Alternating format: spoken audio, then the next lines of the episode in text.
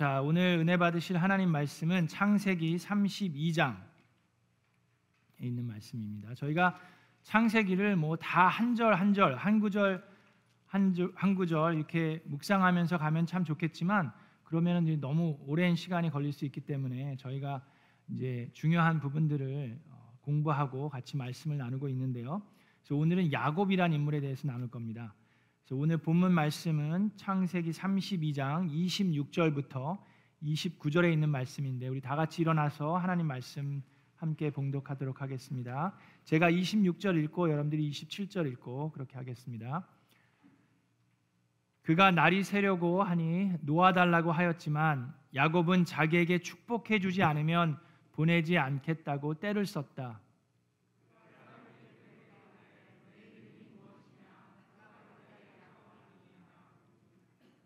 그 사람이 말하였다. 내가 하나님과도 겨루어 이겼고 사람과도 겨루어 이겼으니 이제 내 이름은 야곱이 아니라 이스라엘이다. 야곱이 말하였다. 당신의 이름이 무엇인지 가르쳐 주십시오. 그러나 그는 어찌하여 나의 이름을 묻느냐 하면서 그 자리에서 야곱에게 축복하여 주었다. 아멘. 이것은 하나님의 말씀입니다. 네, 우리 자리에 앉으시기 전에 주변에 있는 분들과 인사하겠습니다. 잘 오셨습니다. 반갑습니다. 하나님의 미라클이 됩시다.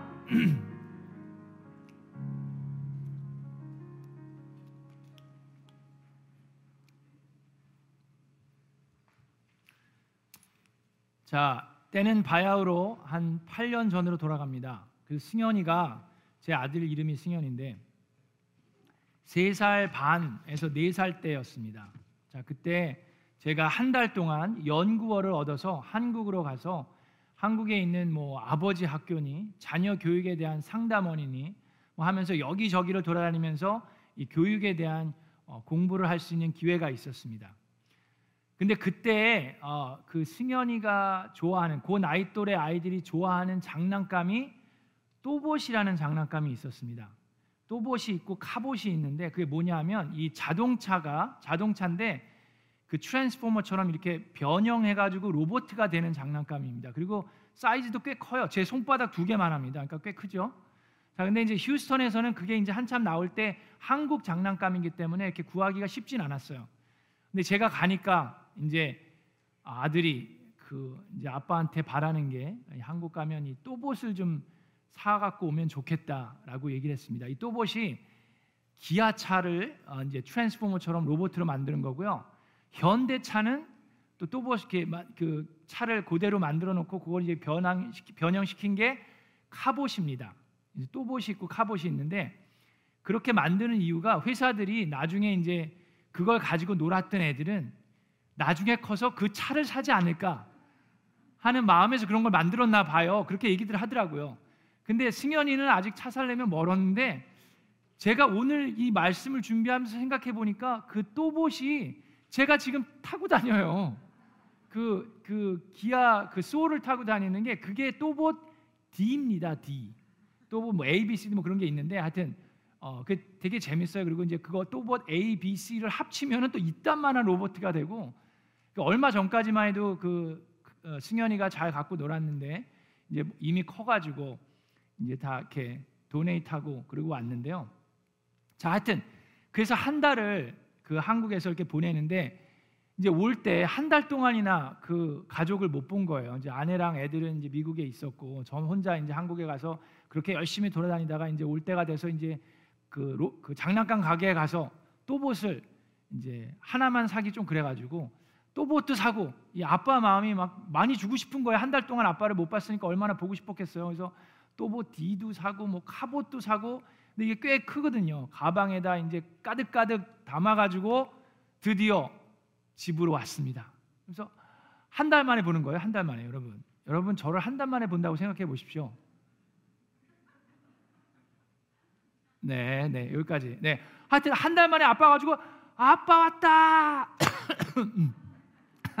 그랬더니 승현이가 이제 세 살 반이니까 막 이제 뛰어오는 거죠. 그러면서 저는 아빠 왔다 그랬더니 아빠 왔다 그리고 뛰어올 줄 알았더니 저는 아빠 왔다 그랬는데 얘는 또뭘 왔다 그리고 막 뛰어오는 거. 저는 이제 승현이를 막 안았는데 얘는 안기면서도 가방만 쳐다봐. 또 보러 왔다. 그리고 가방만 쳐다봐요.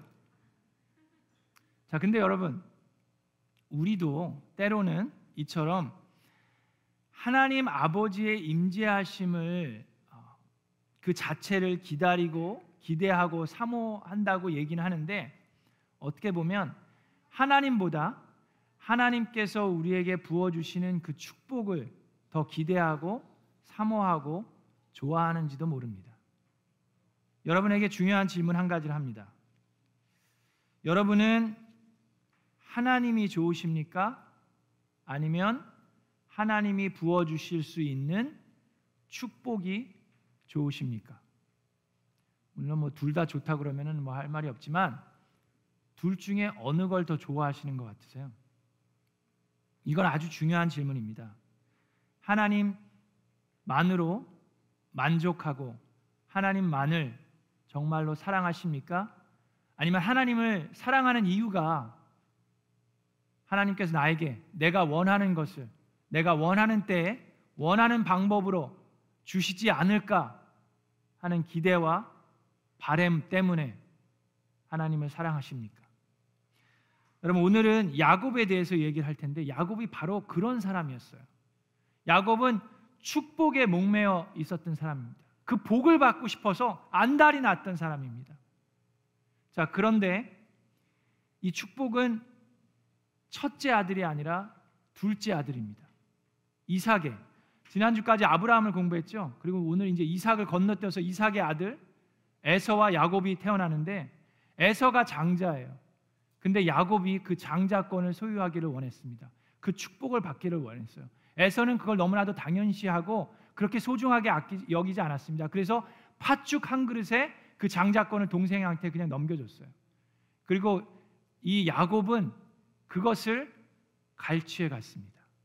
어느 정도까지 갔습니까? 아버지를 속이고 자기의 형을 속이면서까지 그 축복을 가로채기를 원했습니다. 그래서 야곱은 자기의 방법으로 그 축복을 가로챕니다. 자, 이삭이 늙었을 때 어떻게 합니까? 이삭은 이삭과 어, 르베가, 르브가는 편애를 했어요. 엄마는 그 둘째를 좋아하고 아빠는 첫째를 좋아하고 아브라함의 가족도 이삭의 가족도 야곱의 가족도 보면 아주 엮이는 가족이었습니다. 자, 그러는 가운데 이제 이삭이 늙어서 언제 죽을지 모르게 되니까 에서한테 사냥을 해서 음식을 해오라 그럽니다. 이삭은 아내가 해주는 음식보다 아들이 해주는 음식을 더 좋아했어요. 사냥을 해서 고기를 좀 잡아서 음식을 해오면 아빠가 이 음식 먹, 먹고 힘을 내서 너를 축복해 주겠다라고 얘기합니다. 그때 아내가 듣고 그거를 또 동생한테 얘기해서 빨리 엄마가 음식을 준비해 줄 테니까 그 장자권을 네가 그 축복을 네가 받아라라고 얘기합니다. 그래서 야곱이 아빠를 속이죠. 그리고 형을 속여서 그 축복을 받아냅니다. 그리고 에서가 돌아와서 보니까 내가 받을 축복을 내 동생이 다 가로채 갔어요. 그래서 화가 나서 아버지가 돌아가시기만 해봐라. 내가 아주 너를 죽여버리겠다라고 얘기합니다. 그랬을 때 야곱이 무서워서 도망하게 됩니다. 자기 삼촌 집으로 도망을 하는데 자 도망하는 길에서 하나님께서 야곱에게 약속의 말씀을 하십니다. 창세기 28장 13절부터 15절에 자 나는 주 너의 할아버지 아브라함을 보살펴 준 하나님이요 너의 아버지 이삭을 보살펴 준 하나님이다. 내가 지금 누워 있는 이 땅을 내가 너와 너의 자손에게 주겠다라고 약속하십니다. 야곱이 태어날 때부터 태중에 있을 때부터 그는 그 형과 싸웠어요. 그러는 가운데 하나님께서 그 이삭에게 또 이삭의 아내에게 하나님께서 말씀하십니다. 둘째가 그 장자권 그 축복을 받을 거라고 말씀을 하시는데 자 도망가고 있는 야곱에게 하나님께서 나타나셔 말씀하십니다. 너의 자손이 14절에 땅의 티끌처럼 많아질 것이며 동서남북 사방으로 퍼질 것이다. 이 땅 위의 모든 백성이 너와 너의 자손 덕에 복을 받을 것이다. 15절에 내가 너와 함께 있어서 내가 어디로 가든지 너를 지켜주며 내가 너를 다시 이 땅으로 데려오겠다. 내가 너에게 약속한 것을 다 이루기까지 내가 너를 떠나지 않겠다라고 또 한 번 야곱에게 하나님께서 약속의 말씀을 하십니다. 자, 근데 그때까지만 해도 야곱은 하나님의 인재에 대해서 전혀 알지 못했어요. 16절에 보니까 야곱은 잠에서 깨어서 혼자 생각하였다. 주께서 분명히 이곳에 계시는데도 내가 미처 그것을 몰랐구나. 야곱은 태어나면서부터 계속 하나님께서 주의 깊게 지켜보고 계셨고 보호하고 계셨는데 그것을 그는 미처 깨닫지 못하고 자기의 방법으로 그 축복을 도둑질했습니다. 자, 그리고 나서 어떻게 됩니까? 도망을 가서 그 삼촌네 집에 머물면서 20년 동안 그는 고난을 당하게 됩니다. 하나님께서 이 야곱에게 축복의 소유권을 주시기 위해서는 이 야곱을 훈련시키고 연단시키는 과정이 필요했습니다. 여러분 아브라함도 그랬죠. 아브라함이 처음부터 그런 사람 믿음의 조상이 될 만한 사람이 아니었어요. 그 수십 년 동안 아, 하나님께서는 아브라함을 연단시키고 훈련시키셔야 했습니다.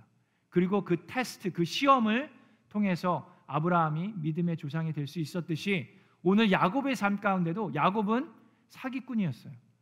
아버지를 속이고 형을 속이고 축복을 도둑질해 간 사람이었습니다. 그럼에도 불구하고 하나님은 그를 향해서 약속하시고 그를 포기하지 않으시는 하나님이 보이십니다. 자, 20년 동안 세월을 보내는데 레반의 두 딸이 있습니다. 자, 첫째 딸 레아는 거기 성경에 보면 weak eye라고 나와 있습니다. 눈이 그렇게 예쁘지 않았던 것 같아요. 자, 그런 가운데 둘째 딸의 라헬에게 결혼하고 싶어 하는 마음이 야곱에게 생겼습니다. 자, 그래서 레반이 이제 결혼식을 7년 동안 일하게 하고 결혼식 날 이 레반 삼촌이 신부를 바꿔치게 합니다. 그래서 레반이 아니라 아, 라헬이 아니라 레반으로 어, 리아로 바꿔치기를 하죠. 어느 아빠가 결혼식 날 신부를 바꿔치게 합니까? 자, 야곱은 지금 어떤 경험을 하고 있는 거예요? 본인이 했던 그 모습 그대로 그대로를 지금 고스란히 거기서 당하고 있습니다. 그러면서 야곱의 삶에는 지금 어떤 변화가 일어나고 있습니까? 야곱은 자기 생각대로 자기가 원하는 방법으로 축복을 갈취했을 때 결코 거기에 만족하거나 거기에 행복을 느끼고 있지 못하고 그대로 지금 다 브로큰 되는 모습이 그 삶 가운데 있는 거예요. 7년 동안은 일한 것도 부족해서 리아와 결혼하게 되고 그래서 그 장인어른한테 삼촌한테 항의를 했더니 우리는 첫째 딸을 주기 전에 어떻게 둘째 딸을 먼저 시집 보내냐 그러면서 자 일주일 동안 결혼식 이걸 잘 마치고 그러면 내가 둘째 딸 레, 아, 레헬을 주게, 라헬을 주겠다 르베카를 주겠다 얘기하면서 대신에 7년을 더 일해 달라고 얘기합니다. 그래서 14년을 일해요. 그리고 나서도 모자라서 6년 동안 또 삼촌의 그 양들을 위해서 일을 하게 됩니다. 20년 동안 일을 하는데 10번이나 그 삼촌이 장인어른이 그 품삯을 속입니다. 그래서 10번이나 노동 착취를 당해요. 장인어른한테. 그러면서 20년을 보내게 됩니다. 그렇게 20년 동안이나 20년 동안이나 연단을 받은 후에 하나님께서 다시금 야곱에게 이제 고향 땅으로 가라고 명령하십니다. 야곱이 집을 떠날 때는 하나님이 가라고 하시지 않았어요. 자기가 잘못한 것이 있어서 도망을 간 겁니다. 20년 동안 연단을 받은 후에 하나님께서 다시금 돌아가라고 명령하셔서 그 말씀에 순종해서 떠나갑니다. 이제 두 아내와 그 여종들과 그 자식들과 하나님께서 부어주신 그 축복을 가지고 가는데 야곱의 마음이 편했을까요? 그렇지 못합니다. 자, 그런데 여러분, 우리도 삶 가운데 보면요. 이 야곱처럼 축복을 하나님이 주실 때 받는 것이 아니라 우리가 갈취해 가려고 하는 사람들이 있습니다. 그것이 무슨 말입니까? 축복을 어찌 보면 도둑질 해 가는 사람들이 있습니다. 무슨 말입니까? 자, 우리가 하나님께 나와서 축복을 위해 기도합니다. 우리의 직장을 위해서 기도합니다. 우리의 영주권을 위해서 기도합니다. 우리의 건강을 위해서 기도합니다. 우리의 결혼을 위해서 기도합니다. 우리의 자녀를 위해서 기도합니다. 그리고 목장에서 교회에서 합심해서 그 기도 제목을 놓고 열심으로 기도합니다. 그리고 그것을 받았습니다. 그리고 나서 그 다음 날부터 교회를 뚝 목장을 뚝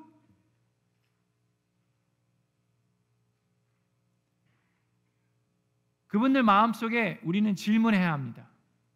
내가 하나님을 좋아하는지, 내가 하나님을 사랑하는지, 하나님께서 나에게 주실 축복을 사랑하고 있었는지 질문해 보아야 합니다. 자, 야곱은 그 축복을 받고 누리고 있었지만 그의 마음은 절대로 평안하지 않았습니다.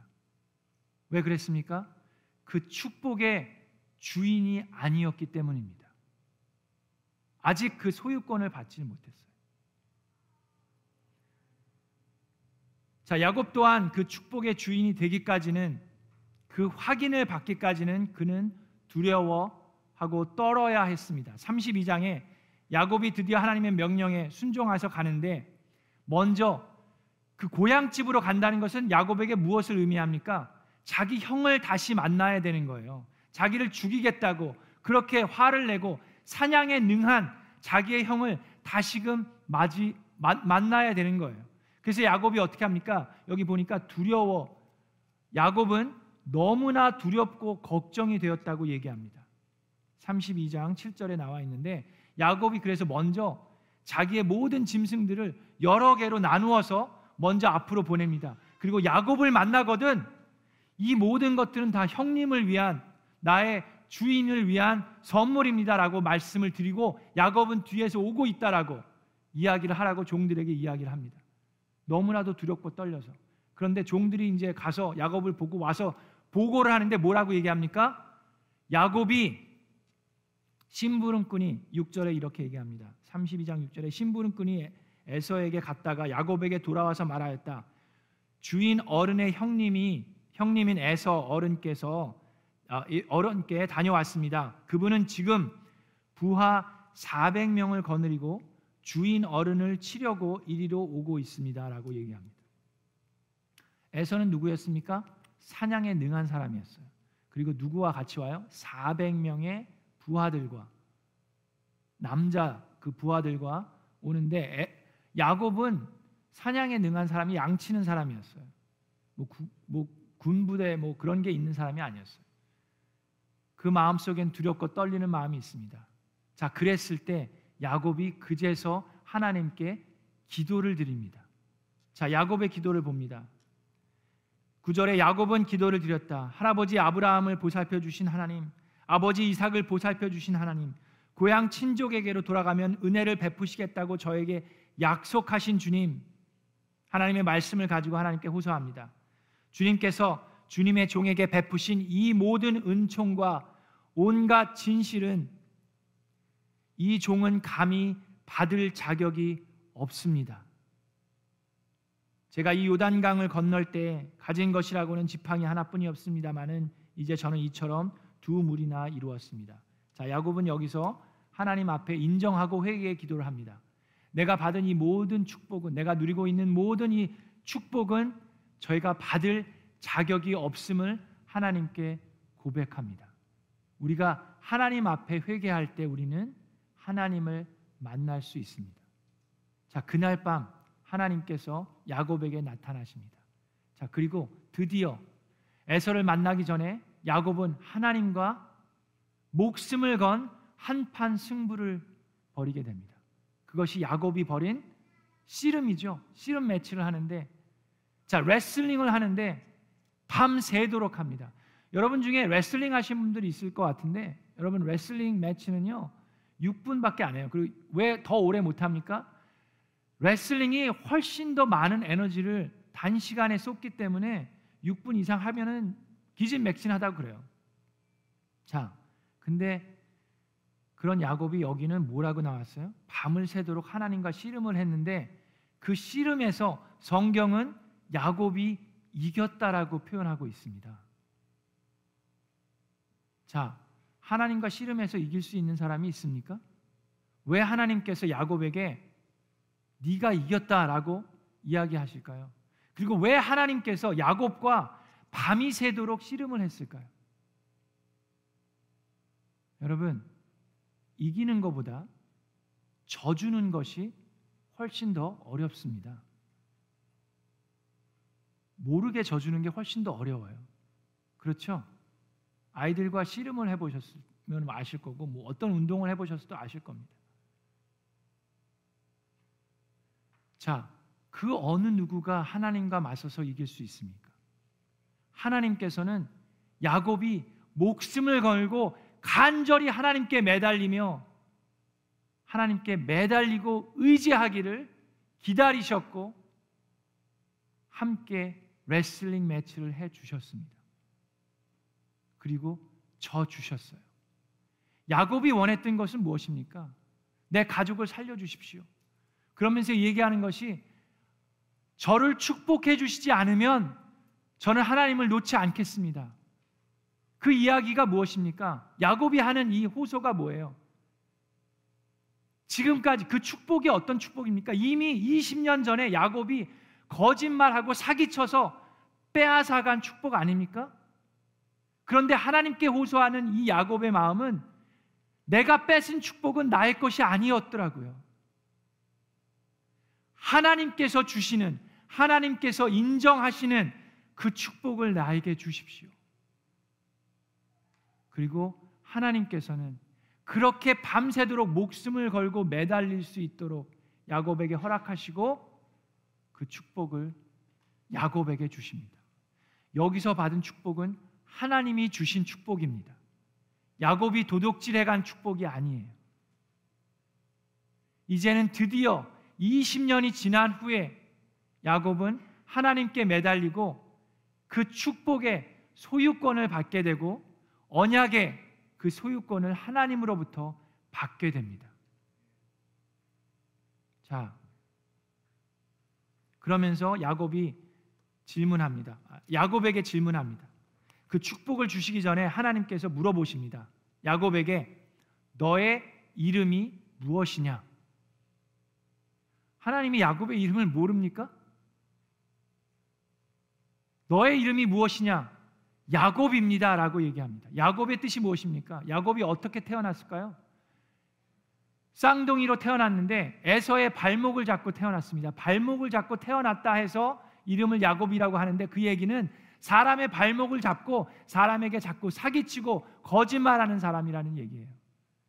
야곱의 이름은 사기꾼이라는 뜻입니다. 자기가 야곱이라고 하나님께 얘기했더니 하나님께서 이야기하십니다. 이제 더 이상 너는 야곱이 아니다. 너는 하나님과 씨름을 하였으니 너의 이름은 이스라엘이다. 라고 이름을 바꿔 주십니다. 이름을 바꿔 주신다는 뜻은 무엇입니까? 야곱의 정체성을 바꾸어 주신 거예요. 야곱의 아이덴티티를 바꾸어 주셨습니다.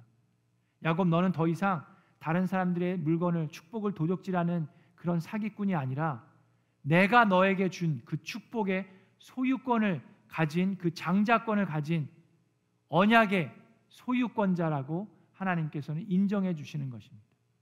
그러기 위해서 야곱은 20년 동안 연단을 받아야 했고 목숨을 건 목숨을 걸고 하나님께 의지하고 매달려야만 했습니다.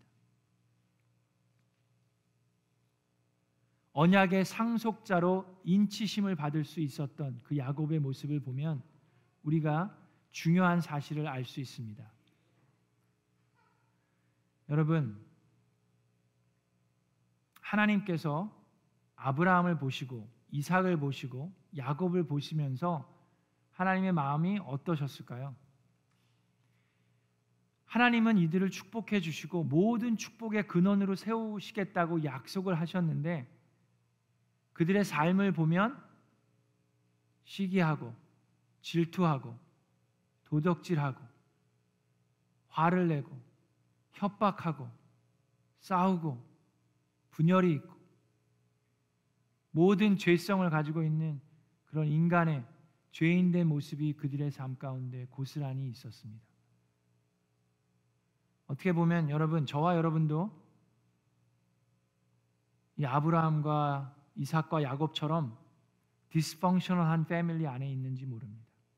여러분들의 가정은 뭐 아이디얼한 가정이라고 생각하실지 모르지만 그 내막을 들여다보면 우리 모두 다 시기와 질투와 화와 분열과 미움과 그런 모습들이 고스란히, 남아 있습니다.